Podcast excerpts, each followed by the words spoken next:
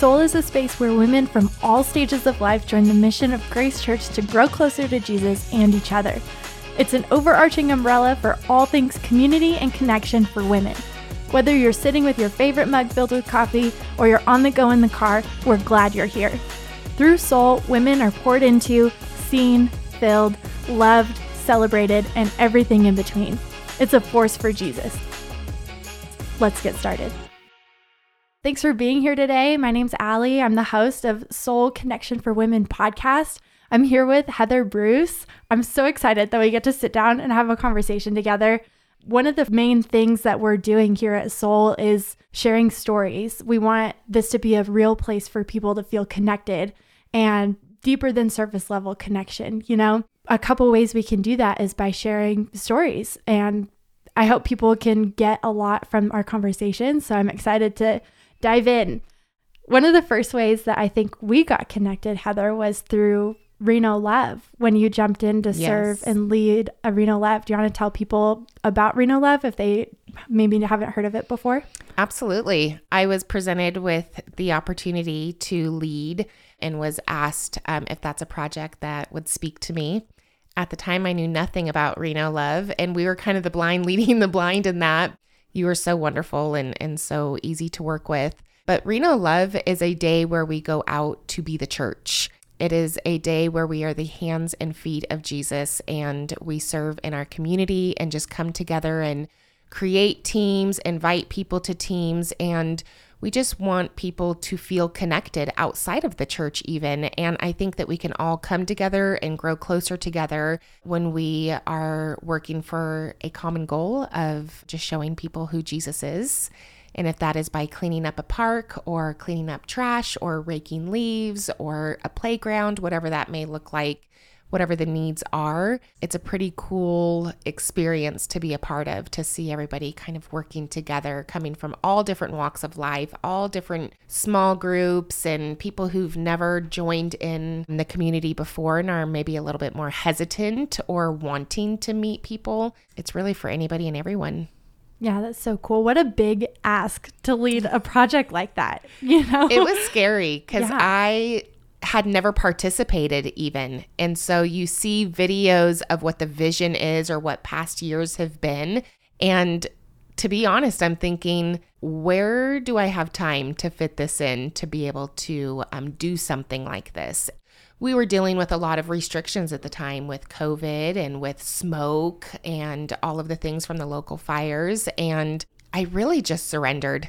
I prayed and just told God to please use me. This is not about me and how well I can lead, or it's not going to say I was a success or a failure at this project, but really just like, God, use me so that you could have the glory, so that people can come together and know who Grace Church is, who you are, what this purpose is. And so once I did that, it honestly took a lot of the pressure off, because I'm a perfectionist. I'm a planner. I want things to be perfect. I want to make sure that there's going to be the perfect amount of people and everything's going to be amazing. And you can really stress about the details. And that to me would normally make me pull away from a project like that, because I'm a control freak. We can all relate to that. We have a vision built up on how we yes. want it to look like. What did life look like for you when you were asked to lead this project? Like, where were you at with God? What did it look like based on your community and your inner circle and family life? Tell me where you were. That's a great question. I, you know, have always had a very strong faith and relationship with God. I, I was raised in the church and with a very, very strong foundation. But I think we go through things in life that, you know, gives us peaks and valleys of that. So I was at a place in my life where I was knee deep in with kids. And I think I had come to Karen and told her I didn't really know my place in my faith at the time, or in what God had in store for me, or really knowing like what his plans were for me. I was coming to a point where my youngest was in preschool, but for the first time ever, I had all four kids in school. And so it's like, well, now what am I supposed to do with my time? Like, what is my purpose in life now? I think just praying on what that is I was in between like different small groups, just really trying to find my place, trying to find my place here at this church and trying to find what God's speaking to me was. But I think that's ever changing. It's ever flowing, and you just have to be open to it, because never did I imagine that he would be able to put together what he did on that day. We were in like COVID restrictions, mask mandates, the air quality was terrible. I mean, there was so much up against us. But I think when we're coming together for God, isn't that what happens? You have these spiritual warfares and attacks. And it was an incredible thing that very much changed my heart, because I'm going to be totally raw and honest here. It is not easy for me to give of my time, of um, not knowing always what my gifts are to give. It's not easy for me to even give financially at times, because that is a very hard thing. I think through Reno Love and just really being consistent in prayer, he's changed my heart on all of that, to where then you come to the next phase of, okay, God, now what? Where are you oh, going to yeah, use me next? Been there. We've been there. I know a lot of people relate to that. yeah. Yeah. It's a neat thing. It is.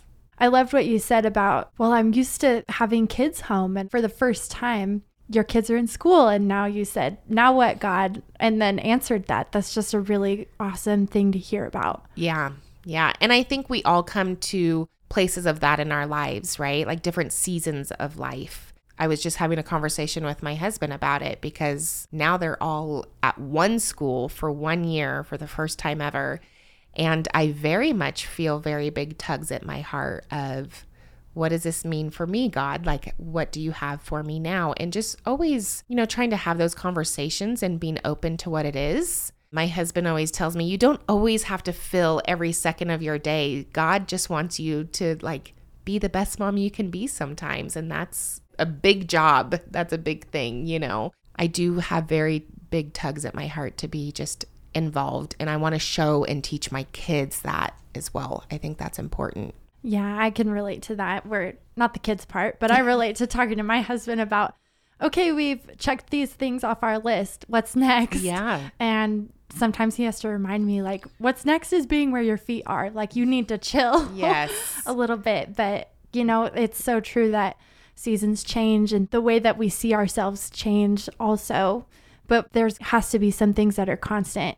One of the things that I've followed you on social media for a little bit and know that you have your devotional time with God yes. in the morning, and I'll see you post about that. Is that something that you use to kind of keep you grounded, or what does that look like as seasons change? It is a non-negotiable for me. Oh, I love that. That's good. It's come, it's come to a point where, I mean, my kids at a very young age knew that they were not allowed downstairs until mommy had her devotion time and her coffee. And that was just a non-negotiable. And it's what sets me up for the day. I feel like when we allow one day, it turns into two days, it turns into two weeks, it turns into two months, and the further and further away we become. And so I have learned very early on in just motherhood, I think, and different seasons of life, that that has to remain a constant. I used to think that it would have to be first thing in the morning, because that's the way that I function best.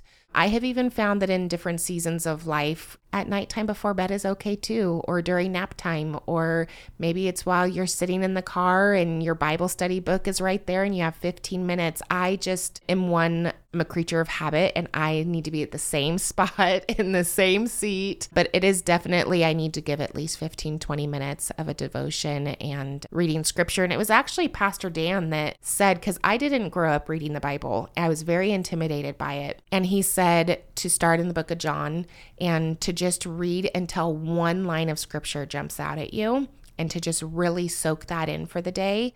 And I finished the whole book of John and like felt like, oh my gosh, I got so much from that. And so then it was like, okay, I'm going to do Matthew next.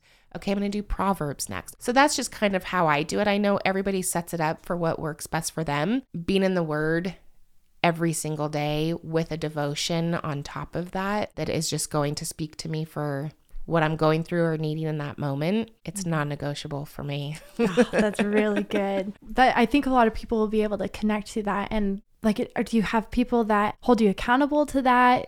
In the beginning, I would say, I think I was probably doing Rooted for the first time ever, and we had a group thread, and we would, you know, just share something that spoke to us that day, and it didn't have to be at a specific time, but I think we said by ten p.m., text at least one thing so that we can all hold each other accountable, because you have to create the habit with consistency, right? It's not just going to happen and like always fall into perfect place, but it's giving yourself grace when it doesn't happen and fitting it in where you can. Now, I just feel such a tug at my heart that I am always the one that is like sending a devotion to somebody that was maybe on my heart while I read it, and hey, was thinking about you. I think you would really enjoy this, or did you get that in today? So I'm probably more of the one, because I know how it's changed my heart and has shaped my life, that I want that for other people. So I'm always the one like, hey, did you get that in today? That's so good. That's really cool. There's a lot of power in knowing that you're not walking by yourself when you go through Absolutely. Something like that. Good and bad. Absolutely. Mm-hmm. And you have to share the struggle in that as well, because it's not perfect. And I used to think that if it wasn't the perfect setting, the perfect time where I could sit there in the perfect peace and quiet, that it was never going to happen. But there's never those perfect moments in our day. Let's be real. And so I think really allowing for that perfection piece to go, and even talking about like, gosh, I just read right through it and I, none of it connected to me. Like, that's okay too. You know, that's okay. And that's how probably a lot of people feel at first. So I do. I think it's important to start in some kind of setting, even if it's just one person that can hold you accountable or walk you through it. I got my husband into the habit of it during quarantine, because he would come down and want to like chit chat in the morning. And I'm like, excuse me, do you not see what I'm doing here? You can get your Bible and sit next to me, but we're not having a conversation right now yeah. till I'm done. Not yet, sir. Not yet. That's awesome. Tell me about some of the relationships you've had that have helped you grow closer to Jesus. Like, you touched on helping other people keep you accountable, but if there's someone that you can name out that's made a real impact on your walk with Jesus, who would that be? Oh my goodness. First and foremost, Karen kind of just wrapped me up into her arms and really accepted me, accepted our family, and allowed me to ask questions that I felt very intimidated by. And she gifted me a Bible, because I had like a Precious Moments Bible from when I was a child. And I'm like, so how do you pick out a Bible? I need a grown-up Bible now. I stood in Barnes and Noble for twenty minutes and was getting nowhere with it. She graciously bought me one and just helped me not feel intimidated by that, or less than, I should say. And then my Rooted leader, Shauna Nelson, has been just a gift, a true gift. She just has so much wisdom, and she is just so loving, and she just knows scripture so well and can just pull it from whichever way and whatever you're needing, and has allowed for that space for me to grow and to ask questions, and just very encouraging. And I do weekly Bible study with her. She leads our group.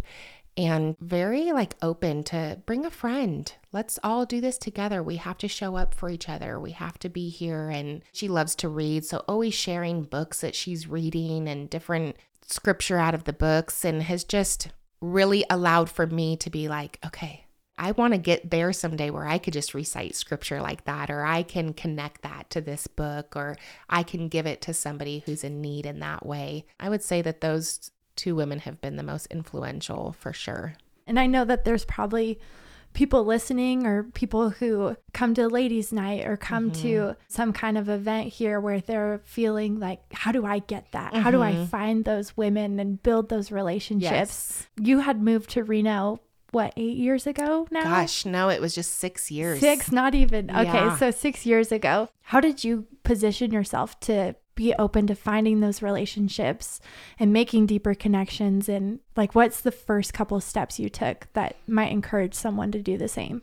I started just attending different churches with my kids. I knew that I wasn't going to make it without God. I just, I was hungry for it. I knew I needed it. I had four kids, five and under, when we moved here, and didn't know a single soul. My husband was traveling, and I just needed to find where that home was going to be for us. It took me two years to find Grace. But in the meantime, I was still meeting people, and I was just forcing us to go to church. I needed it. I needed it with where I was. I would most definitely say MOPS for me really helped me meet people on a deeper level. And I just happened to meet somebody that said, oh, my sister-in-law's in MOPS and maybe I can get you guys connected, and just so graciously shared her phone number. I reached out, asked a couple questions. I was on a wait list for a while, but it was after that that I was able to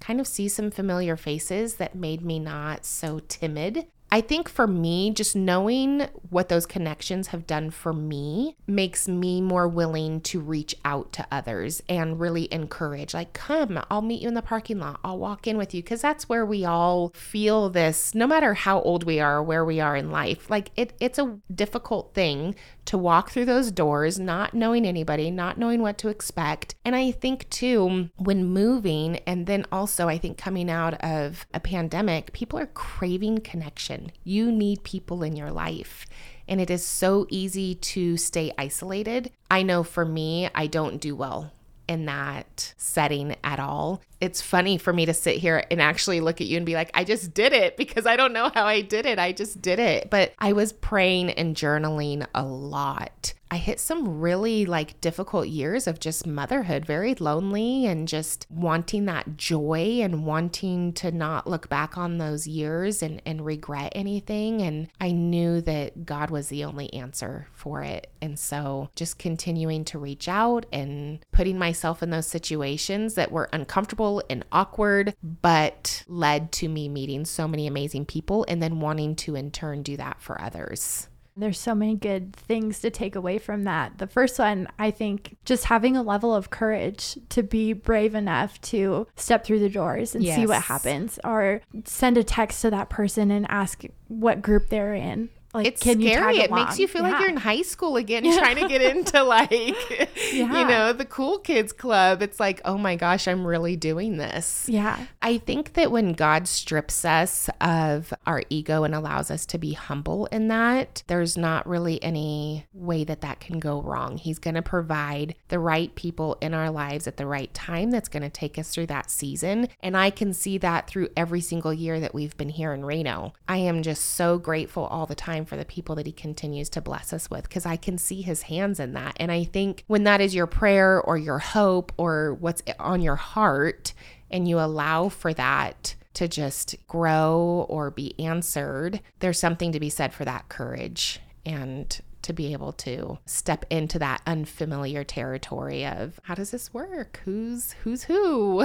How do yeah. they all know each other? Why am I not? You know, it's definitely humbling. I love that word humbling for sure, because you can turn around and do that for someone else too, mm-hmm. like you touched on. I think that there's a lot to be said about every single person that's comfortable in a group or comfortable where they are. Like, it's worth it to get a little uncomfortable, because Absolutely. There are people out there that are uncomfortable and need to be pulled up and need to be led to where they're supposed to be. And I don't know, I love that you can pay it forward in that way and call other people to do the same. Absolutely.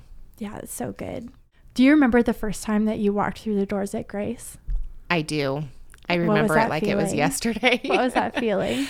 Oh my gosh. So many mixed emotions. I came from a very traditional Catholic background, and your children are with you in mass, and it's a very stressful situation trying to get them to um, sit down and kneel and stand up at all the right times. When my friend invited me and told me that there's rooms for each kid for their age group, I was like, excuse me, what? So that was already a win as I was walking through the door, but also scary, right? Because I didn't know how my kids would take to it. I didn't know if they would be okay, like new friends for them to make, new classrooms for them to walk into. But then I walked in through the doors, and I remember the conversation with my husband just saying, let's just be open.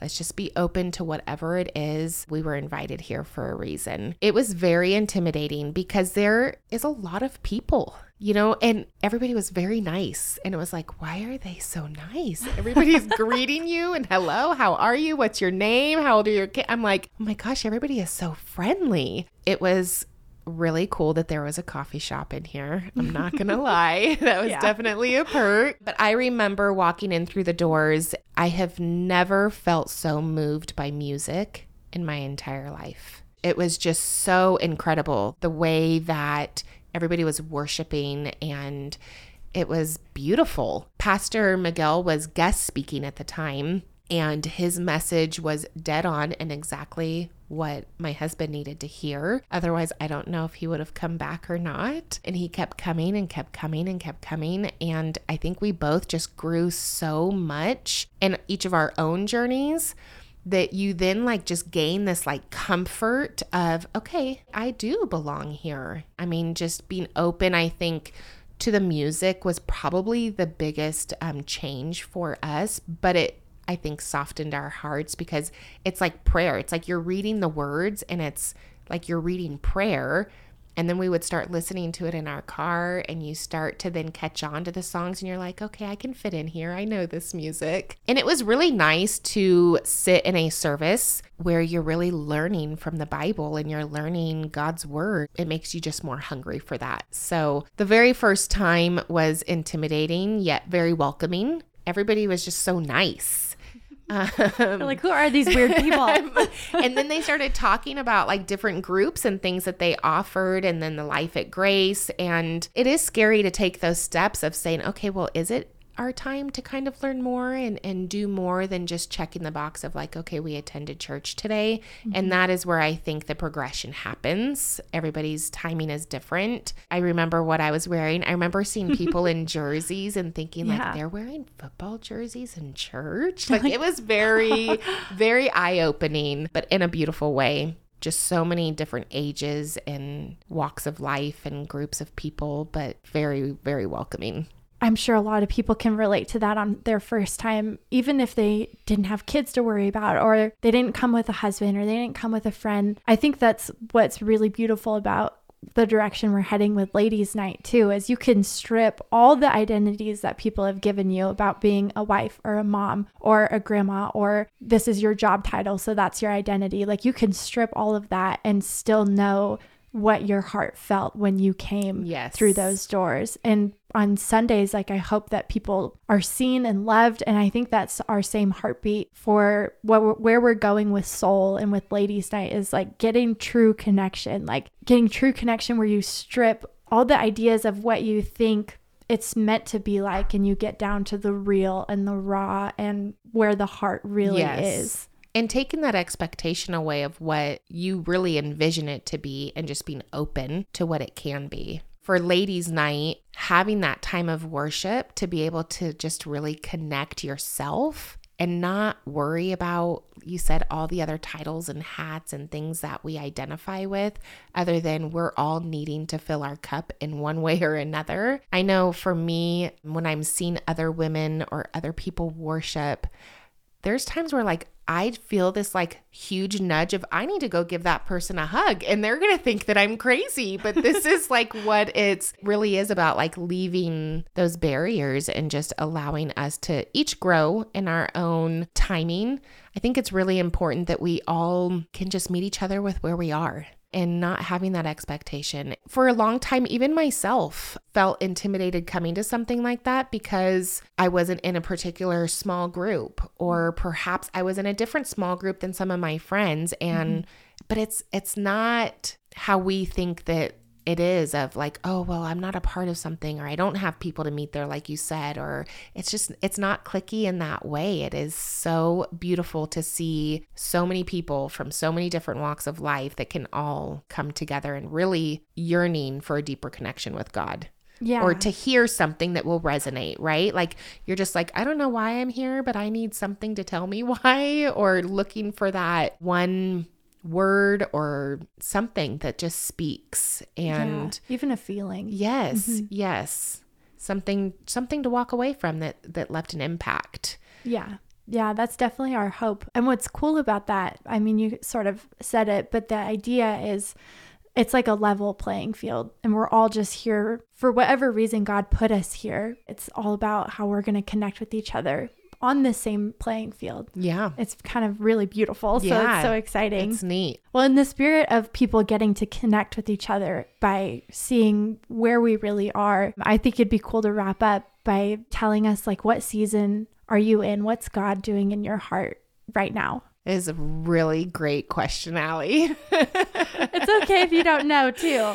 um, I am in a season of transition, and I'm not sure what that looks like. I'm doing an incredible Bible study right now, Your Best Yes. I am really just allowing myself to stretch and grow in that and to hear what He wants my next moves to be, because I get ahead of myself and I start feeling like I should be doing all this and I should be doing all of that. I really just want to be in the season that I'm in with my children and just feel that joy and know that God has given me the best gift to be their mom and to be able to be home with them, and that I get to be the one that takes them to school and work in their classrooms and pick them up and take them to their activities. I used to feel like that's not enough, but it is so much more than that. And I know that it's God's place for me right now in their lives.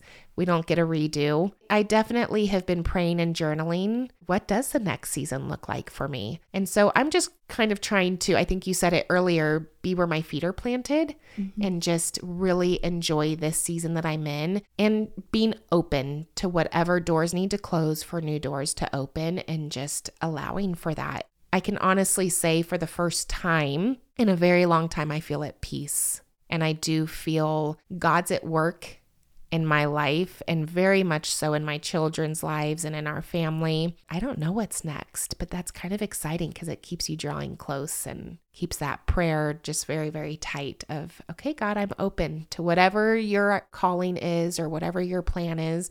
I'm open and I'm ready to not tell you what my plan is. Oh, yeah. I've had that one-way conversation with God before, too. Oh, yes. Okay, God, I think it's this. Yes. And if it is, can you just, like, make, like, a branch, like, yeah. go this way or something? Yeah. No, that's so beautiful. And I think that's a great reminder for people to not feel like there's something wrong with you because you're not in a similar season as someone else. Totally. Like, it's a good reminder to be okay with being in the in-between. Yes. That's so good. Yes. Yeah. Well, thank you so much for the conversation, thank Heather, you. And thank you for coming on. I'm so excited to hear people's reactions and comments. Don't forget to subscribe to this podcast wherever you're listening to, and I can't wait to have you guys back on on our next episode. So thank you, Heather. Thanks for having me. Thank you, guys. Bye.